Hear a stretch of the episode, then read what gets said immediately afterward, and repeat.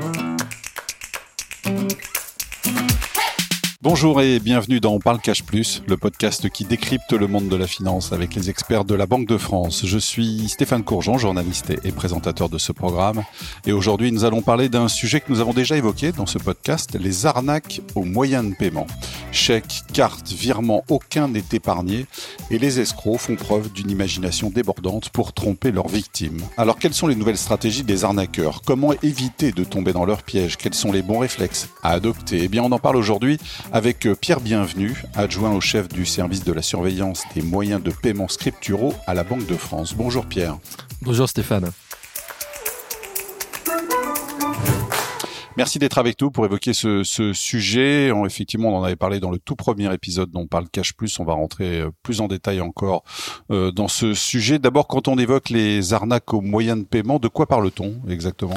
C'est vrai que nous, on préfère parler de, de fraude aux moyens de paiement et on va, on va définir la fraude comme euh, l'utilisation illégitime d'un moyen de paiement avec un préjudice financier. Il faut que la, fraude réussisse et quelle que soit la, méthode euh, et l'auteur de la fraude. Et en fait, quand on regarde un peu plus en détail, on va, on va distinguer deux grandes catégories de fraude. Euh, la première catégorie, c'est le fraudeur qui initie l'opération de paiement à l'insu évidemment du titulaire légitime. Donc dans ces cas-là, on va retrouver le vol, euh, le vol d'un chéquier, euh, le vol d'une carte. On peut aussi retrouver la, contrefaçon à nouveau euh, d'une carte de paiement, la contrefaçon d'un chèque, mais aussi tous les cas où le fraudeur a tout simplement volé vos données liées à vos moyens de paiement, votre numéro de carte, vos accès à la banque en ligne. Et à ce moment-là, le fraudeur va lui-même faire les opérations à partir des données qu'il a récupérées. Puis la, deuxième grande catégorie, qui est un peu plus subtile et qui renvoie davantage à, ce terme d'arnaque, c'est les cas où le titulaire du moyen de paiement, l'entreprise, le particulier, euh, va initier l'opération, mais l'opération va ensuite être falsifiée ou détournée par le fraudeur. Alors c'est un peu plus subtil, mais c'est dans ces cas-là qu'on retrouve notamment euh, euh, les, escroqueries où la personne croit faire le paiement à destination euh, d'un commerçant ou d'une entreprise et en réalité euh, l'argent va être détourné par l'escroc. Donc il faut bien distinguer, hein, vous voyez, euh, quand on parle de la fraude aux moyens de paiement, on, le distingue notamment de tous les cas où on fait un achat sur Internet et puis le bien n'est pas livré ou le bien est défectueux. Pour nous, ça c'est du litige commercial, ça rentre pas dans, dans la fraude aux moyens de paiement. On va aussi distinguer la fraude au moyen de paiement euh, des, situations où on utilise un moyen de paiement mais on n'a pas l'argent sur son compte. Euh, si on fait un chèque sans provision, euh, c'est pas euh, considéré dans notre nomenclature comme, comme une fraude au moyen de paiement. Alors évidemment, ça va causer un préjudice pour le marchand, pour le commerçant qui a, qui, a vendu quelque chose contre un chèque sans provision, mais pour nous, c'est pas nécessairement de la fraude au moyen de paiement. Est-ce qu'on a aujourd'hui une idée précise du montant que, que ça représente euh, euh, ces arnaques selon les moyens de paiement? Oui, absolument. C'est un, des trésors de la Banque de France que de collecter des données auprès de toutes les banques et de tous les réseaux de paiement par carte très régulièrement sur toutes les opérations frauduleuses. Et euh, en 2021, euh, d'après le, le, dernier rapport de l'Observatoire de la sécurité des moyens de paiement, on a eu 1,2 milliard d'euros de fraude aux moyens de paiement. Alors, ça peut sembler beaucoup, mais il faut bien comparer cela aux 42 000 milliards euh, d'euros qui sont échangés chaque année entre les particuliers, les administrations et les entreprises. Euh, donc au final, on a 7,5 millions de transactions frauduleuses à comparer aussi aux 27 milliards de transactions. Chaque jour, chaque Français fait entre une à deux opérations. Donc on voit bien que cette fraude est importante, notamment parce que les moyens de paiement, ça attire forcément les fraudeurs, mais elle reste relativement sous contrôle par rapport au montant échangé. Et c'est d'ailleurs pour ça que beaucoup de Français utilisent euh, leurs moyens de paiement assez instinctivement, sans se poser de questions sur la sécurité. C'est plutôt un chiffre, le 1,2 milliard que vous nous avez donné, qui est plutôt un chiffre en baisse compte tenu de la sécurisation de plus en plus grande des moyens ou pas? Si on remonte par exemple à 10 ans, j'imagine que ce chiffre pouvait être supérieur, mais en même temps, il y a la technologie qui permet aussi aux escrocs d'agir. Oui, absolument. En réalité, c'est un chiffre plutôt en hausse en, en, absolu, tout simplement parce que en fait, la population euh, de la France croît. Il y a la croissance économique, il y a aussi euh, l'inflation. Et puis, on a un usage de plus en plus poussé euh, des moyens de paiement électroniques. Dans ces 1,2 milliards, on n'a pas évidemment euh, les vols de billets. Donc euh, c'est un chiffre qui en absolu augmente, mais qui en relatif par rapport à l'usage des moyens de paiement est plutôt à la baisse. Et c'est ça vraiment que je veux souligner, hein, c'est qu'on utilise tous les jours ces moyens de paiement, souvent de façon instinctive, sans même s'en rendre compte, sans même se poser la question de leur sécurité. Voilà, on a chaque année 7 millions de transactions frauduleuses. Alors, quand on est victime d'une fraude, généralement, il y a plusieurs transactions frauduleuses qui sont réalisées, euh, entre 5 et 10, ce qui fait qu'on peut estimer que chaque année, euh, il y a à peu près 1 million de victimes en France, euh, pas forcément pour des montants importants. Ça, c'est aussi important de le souligner. Le montant moyen de la, de la fraude, c'est 166 euros. Alors quand on détaille un petit peu par moyen de paiement, sur la carte, le montant moyen d'une transaction frauduleuse à la carte, ça va être 62 euros. Donc on voit bien qu'en fait, la fraude au moyen de paiement, c'est à la fois, il y, en a à la fois beaucoup en, nombre. Ouais, c'est un gros volume, mais c'est pour des petits montants. Pour, des petits montants. Quand on se fait escroquer euh, sur, euh, sur de l'épargne, quand on se fait escroquer pour des crédits, là, les montants vont être beaucoup plus importants. Alors après, ça dépend. Hein. Forcément, la carte, c'est 62 euros. Quand on va sur le virement, euh, qui va une fraude qui va aussi toucher les entreprises, eh euh, là, le montant moyen d'une fraude eh au virement, c'est 6 000 euros. bien sûr. Mais euh, on arrive à suivre tout ça très précisément et c'est tout l'intérêt de, des chiffres que l'on collecte auprès des, établissements financiers. Est-ce qu'il y a des moyens de paiement qui font l'objet de plus d'arnaques que, que, les autres? A priori, on pourrait se dire, puisqu'on parlait des cartes bancaires, qu'elles sont plutôt bien protégées, notamment grâce au l'authentification forte dont on avait parlé d'ailleurs dans, mm. le premier épisode bah, En fait, la fraude, euh, en, sur ces 1,2 milliards, il y a à peu près un gâteau qu'on peut euh, sommairement euh, couper en trois parts égales. Il y a une part, un tiers, c'est la carte. Un autre tiers, c'est le chèque. Et le, dernier tiers, c'est le virement. L'essentiel de la fraude porte sur ces, sur ces trois moyens de paiement. On a à l'heure actuelle très peu de fraude sur, sur les prélèvements. Euh, même si récemment, euh, si vous en avez euh, lu la, presse, il y avait une fraude qui a touché une société d'intérim qui a généré des fraudes au prélèvement. Mais le prélèvement est très peu présent dans la fraude aux moyens de paiement à l'heure actuelle. En tout cas, vous nous avez dit c'est un, gâteau à part égale, hein, c'est ça, c'est un tiers, un tiers, un tiers. Quasiment. Le, virement est légèrement en, retrait, mais on voit que sa, part dans le, dans le gâteau augmente année après année. Et alors après, quand on regarde en détail c'est la carte qui concentre vraiment le plus de faits de fraude. Parce que c'est vraiment le moyen de paiement du quotidien, c'est le moyen de paiement préféré des Français. 60% euh, des, transactions se font avec la carte. Et au sein de la carte, on a un petit peu cette règle euh, du, 80-20. 20% des fraudes, c'est pour des paiements euh, en proximité. Hein. Quand on dit en proximité, c'est dans les magasins ou quand on, quand on présente sa carte physiquement. Et puis 80%, c'est sur de la fraude à distance, essentiellement sur Internet. Et là, effectivement, euh, vous parliez un petit peu d'authentification forte. Il faut savoir qu'encore beaucoup d'opérations sur Internet se font euh, sans authentification forte. Et c'est principalement sur ces opérations sans authentification forte qu'il y a de la fraude. Ça n'est pas systématique aujourd'hui?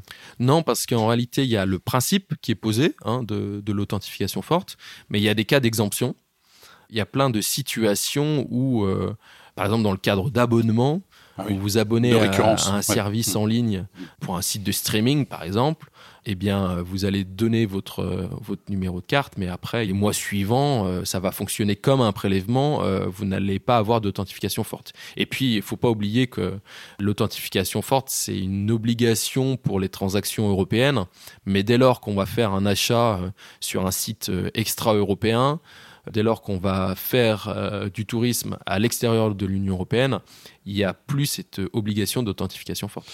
Est-ce qu'il y a des sujets qui vous inquiètent un peu plus aujourd'hui euh, que d'autres sur euh, tous les moyens de paiement d'ailleurs confondus? Oui. Alors, sur les, sur les paiements par carte et vraiment sur les paiements par carte sur Internet, on a fait d'énormes progrès depuis 20 ans. Et c'est ces énormes progrès en termes de sécurisation qui ont permis le développement du e-commerce, qui ont permis euh, son accélération encore pendant, euh, pendant la crise du Covid. Je regardais les chiffres euh, tout à l'heure. Le taux de fraude sur les paiements par carte sur Internet a baissé de 34% en 5 ans. Donc ça montre bien que l'authentification forte porte ses fruits à un effet très favorable ces dernières années. Alors, le sujet qui nous inquiète un petit peu en ce moment, c'est justement les fraudeurs qui ne s'arrêtent pas en si bon chemin et cherchent maintenant à surmonter euh, cette étape de l'authentification forte. Et on voit se développer effectivement des fraudes où la transaction par carte sur Internet a été authentifiée fortement, mais la personne a été, euh, a été manipulée dans sa solution d'authentification forte.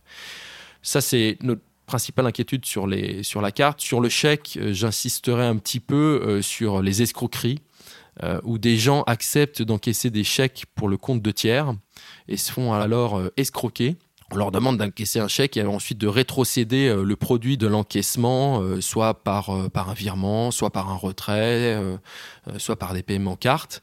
Ça, vraiment. Avec un intérêt tant qu'à faire, en plus, ouais. Oui, avec une promesse de rémunération où vous encaissez 100, on vous en laisse 5%, où on a absolument besoin de vous parce que on est interdit bancaire, on est en pleine croissance, nos banques refusent de, de faire l'encaissement de chèque. Là, vraiment prudence prudence, le mot est sur le chèque, c'est très simple. on fait appel à la compassion en fait dans ces cas-là, ouais. Mm. Exactement, mais sur le chèque, il y a un principe très simple, on n'encaisse pas le chèque pour le compte d'autrui.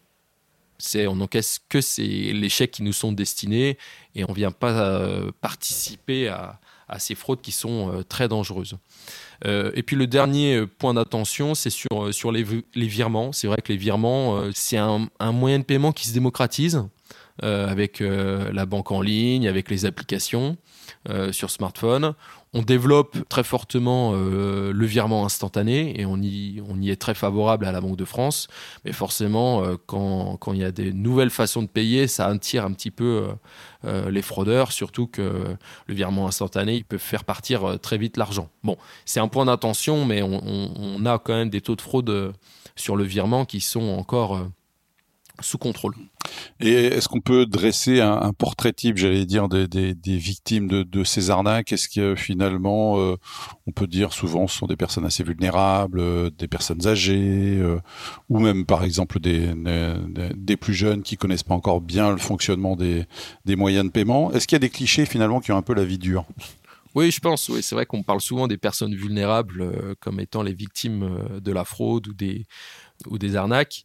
Alors, ma réponse, c'est forcément très subjective, hein, parce qu'on n'a pas de statistiques euh, sur le, profil des victimes. Euh, ça, seules les banques euh, ou les forces de l'ordre pourraient en avoir.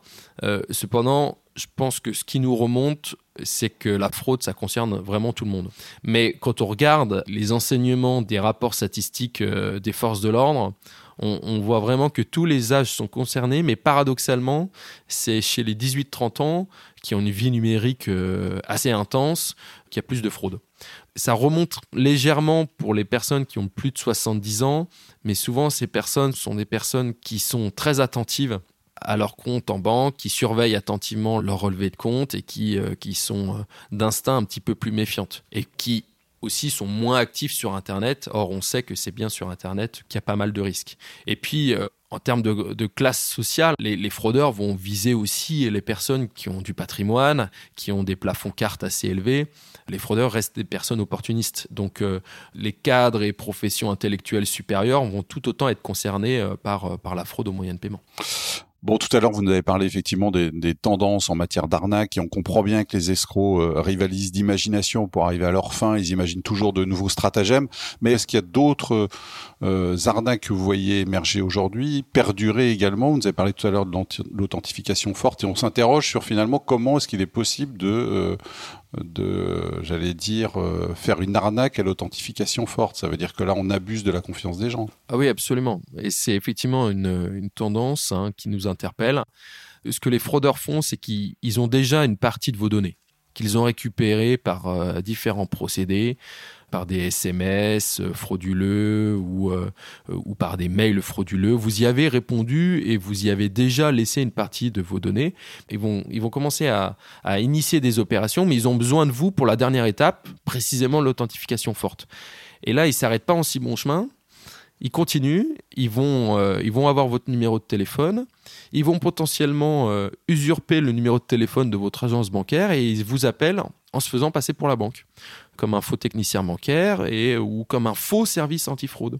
Et à ce moment-là, et il demande le code d'authentification. à ce moment-là, ils, vous appellent et vous disent Ah bah, on est en train de voir qu'il y a des fraudes en cours sur votre compte. Alors là, vous êtes un peu interloqué, inquiet. Ne vous inquiétez pas, on est là pour vous aider. Et à ce moment-là, avec un ton très prévenant, euh, très, très aimable, mais tout en instillant un, sentiment d'urgence, euh, ils vont vous convaincre euh, de faire l'authentification que vous recevez sur votre téléphone. Alors ils vont vous dire, ne vous inquiétez pas, c'est bien normal, on a besoin que vous fassiez l'authentification forte justement pour empêcher la fraude. Et en réalité, là, vous êtes pris au piège parce que en, faisant cette action-là, vous euh, juste, vous la permettez justement, vous permettez la réalisation de la fraude. Ouais, on donne le feu vert, on ouvre la porte, c'est fini, quoi. Exactement. Et euh, il y a des, il y a, même des, des fraudeurs qui, qui, vont très loin, hein, qui profitant du climat de confiance qu'ils arrivent à installer chez, chez la victime, il y a une fraude qui va jusqu'au faux coursier, c'est-à-dire qu'ils vont dire ah bah puisque votre carte a été piratée, on vous dépêche euh, chez vous un coursier pour récupérer votre carte et euh, procéder rapidement au changement de carte bancaire.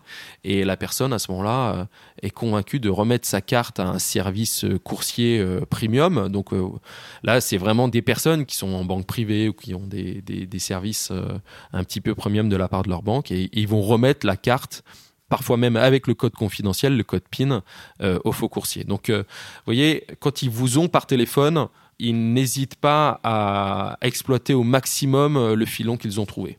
Et puis après, l'autre tendance un petit peu qui parle plus aux entreprises, c'est la fraude aux fausses coordonnées bancaires. Hein. Vous êtes en relation pour acheter un appartement, vous avez un fournisseur en tant qu'entreprise, et puis là, euh, le, fournisseur ou le notaire se fait pirater sa boîte mail et euh, il vous envoie de nouvelles coordonnées bancaires.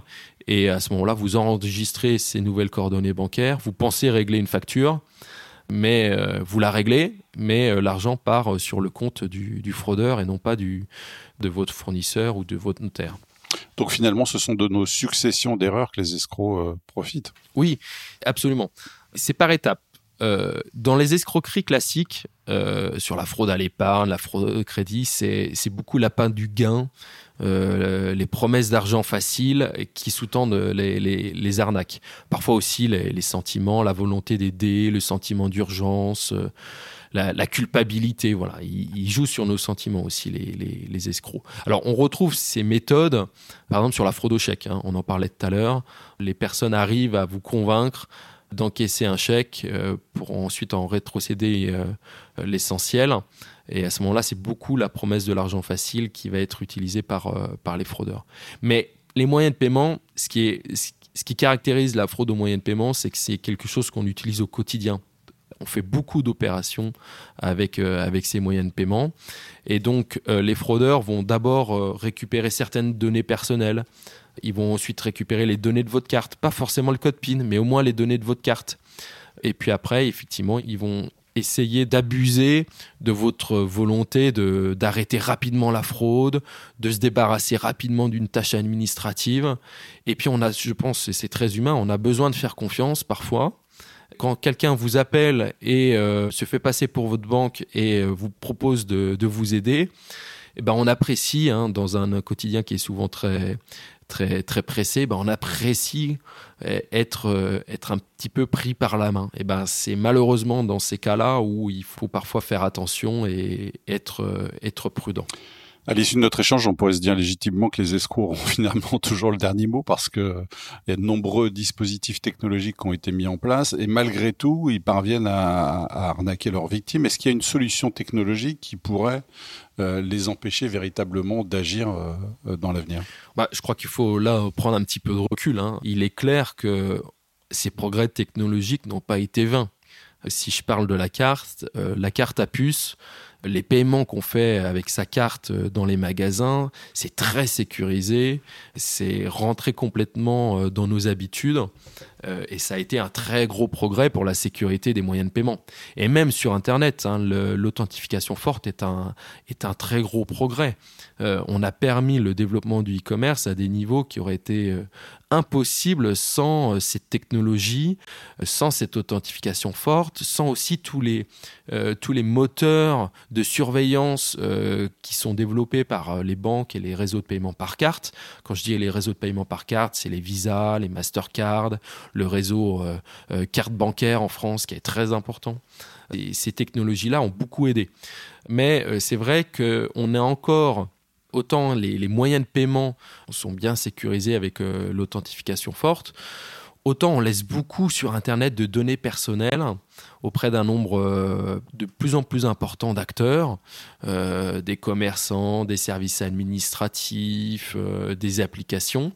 Et pour utiliser, pour se connecter à ces sites marchands, pour véhiculer de la donnée, eh ben, on n'a pas de solution d'authentification forte. On n'a pas d'identité numérique. On repose encore très souvent, et j'imagine que c'est votre cas aussi Stéphane, hein, sur votre adresse mail et un mot de passe, un mot de passe qui change peut-être un petit peu, on rajoute un, on, rajoute un chiffre là, on enlève un, on enlève un caractère spécial ici, et puis on tient tous. Euh, euh, on tient tous un petit carnet avec euh, ou un, petit mémo avec ces différents mots de passe sur ces différents, ces différents sites.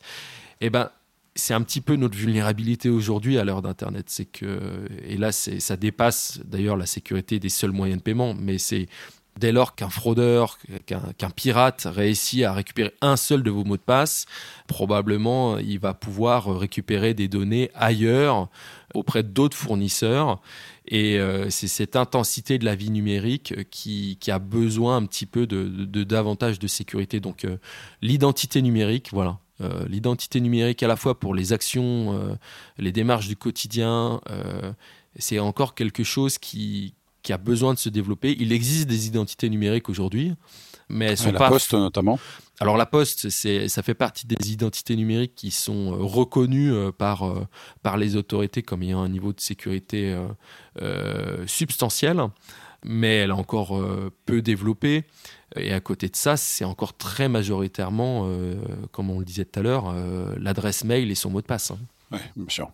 Donc ça veut dire qu'au quotidien aujourd'hui, quels sont les moyens de prévention finalement que vous recommandez pour se prévenir de ces arnaques? Bah, Il est évident que la technologie a fait des progrès, mais on reste acteur de la sécurité des moyens de paiement. Voilà. C'est un peu comme, euh, si je me permets un petit peu un parallèle, un peu comme la voiture. Hein. On a eu, euh, il y a eu d'énormes progrès technologiques sur la sécurité des, voitures, la carrosserie, les airbags, euh, la ceinture mais ça n'empêche pas le conducteur reste maître à bord. Voilà, le conducteur euh, reste euh, reste maître à bord, euh, reste responsable de sa vitesse, reste doit rester attentif aux autres aux autres personnes sur la route. Donc vraiment, il faut au quotidien, ce qu'on peut dire, c'est être attentif vraiment sur Internet, sur l'usage de ces moyens de paiement sur Internet, auprès de qui on achète, être un petit peu très attentif aux, SMS et aux, appels euh, que l'on reçoit. Les SMS, euh, il y a beaucoup de euh, fraudes sur le renouvellement de ses cartes vitales. Les impôts sont aussi souvent, sont souvent aussi usurpés. des services un petit peu habituels, les services de streaming. On vous dit ah votre carte a expiré, il faut absolument renouveler votre numéro de carte si vous voulez que l'abonnement euh, Netflix euh, ne s'arrête pas. Là, prudence vraiment sur, euh, sur ces sollicitations externes que l'on reçoit. Après, j'en parlais un petit peu, hein, la sécurité de ces mots de passe et de ces codes. Les codes et les mots de passe qu'on utilise pour le monde bancaire, pour ces moyens de paiement, doivent être absolument distincts euh, de ceux que l'on utilise ailleurs. pour, des, pour les accès au site internet classique, ouais, effectivement. Exactement. Et même si je pousse un petit peu, je pense qu'il faut euh, que le mot de passe pour sa boîte mail, hein, qui est aussi quelque chose de, sur lequel on retrouve énormément de données personnelles, ça doit être aussi un mot de passe euh, distinct. Donc ça, c'est très important. On n'enregistre pas sa carte n'importe où. Aujourd'hui, on nous propose très souvent d'enregistrer sa carte sur Internet dans le navigateur, euh, auprès de, sites commerçants. C'est fait pour simplifier euh, ces achats en ligne. Euh, bien évidemment, auprès d'acteurs de confiance, c'est tout à fait sécurisé, mais il faut parfois être, prudent dans, l'enregistrement de sa carte bancaire en ligne, bien vérifier que c'est auprès d'un interlocuteur de confiance. Puis le dernier message, voilà, c'est sur la solution d'authentification forte. Ça, je pense que c'est quelque chose de relativement nouveau c'est pas encore rentré complètement dans nos habitudes. La solution d'authentification forte, c'est souvent celle qui repose sur l'application bancaire que vous avez sur votre smartphone. Ça, le, message que je voudrais passer ici, c'est aussi sensible que le code PIN. Voilà. sa solution d'authentification forte, c'est pour soi-même, c'est pour les opérations qu'on initie, et c'est sûrement pas pour bloquer des opérations frauduleuses. Donc vraiment euh, grande sécurité, grande vigilance à apporter à cette, euh, à cette solution d'authentification forte. Bon, et si malgré tout on est quand même victime d'une arnaque, qu'est-ce qu'on doit faire À qui on s'adresse? Sa banque, j'imagine en particulier, en premier? Oui, il faut réagir vite. Euh, si le fraudeur a réussi à, à, à, initier une opération, il est probablement en capacité d'en réussir d'autres. Donc le premier réflexe, c'est réagir vite et faire opposition. Alors ça vaut pour la carte, ça vaut aussi pour le chèque. Hein. Euh, faites opposition sur les chèques que vous perdez ou vos chéquiers qui ont été volés. Soyez extrêmement vigilant quand vous recevez ou devez recevoir un chéquier euh, par la poste. Hein, c'est vrai qu'aujourd'hui, les gens ne se déplacent plus en agence, donc euh, les chéquiers sont envoyés par voie postale. Si vous recevez pas votre chéquier, il faut absolument prévenir sa banque pour qu'elle mette en opposition le chéquier. Euh, ensuite, une fois qu'on a fait opposition, il faut signaler euh, la fraude aux forces de l'ordre. Dans certains cas, il va falloir déposer plainte et c'est même quelque chose que l'on recommande parce que ça participe à la lutte contre la délinquance. Mais il y a aussi des, plateformes spécialisées, par exemple Perceval, qui est une plateforme spécialisée de des forces de l'ordre pour signaler toute fraude par carte sur Internet. Dans ces cas-là, on est encore en possession de sa carte mais on voit que sa carte a été utilisée pour une transaction sur Internet euh, à notre insu. Donc euh, la plateforme Perceval euh, développée par les forces de l'ordre permet de, soutenir, soutenir leur action. D'ailleurs, quand on est victime d'une arnaque à la carte, je crois, il me semble, ou un vol de carte, la, banque exige qu'on aille le signaler sur Perceval. Hein. Il oui. que c'est obligatoire. Oui, c'est quelque chose que l'on recommande aussi côté Banque de France. Hein. C'est la, la, lutte contre la fraude, c'est à la fois les banques, à la fois les utilisateurs, et puis c'est aussi les autorités et notamment les forces de l'ordre même si euh, c'est une fraude très très internationale, donc ça demande beaucoup de coopération entre pays pour euh, et de track sur euh, sur le darknet pour arrêter les fraudeurs. Et puis la dernière étape, hein, c'est contester l'opération auprès de sa banque hein, pour obtenir éventuellement remboursement. La loi, la, loi européenne hein, précisément, inscrit le, le, principe d'un droit au remboursement en cas de fraude.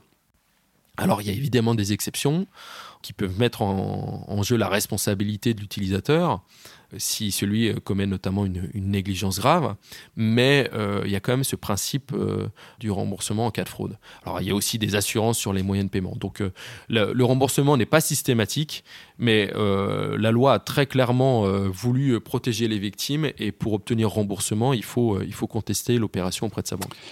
Merci beaucoup, Pierre Bienvenu. Merci beaucoup, Stéphane. Je rappelle que vous êtes euh, adjoint au chef du service de la surveillance des moyens de paiement scripturaux à la Banque de France. Merci à vous de nous avoir suivis. À très bientôt pour une nouvelle édition et retrouvez tous les épisodes dont parle Cash Plus sur le site de la Banque de France et sur toutes les plateformes d'écoute. À bientôt.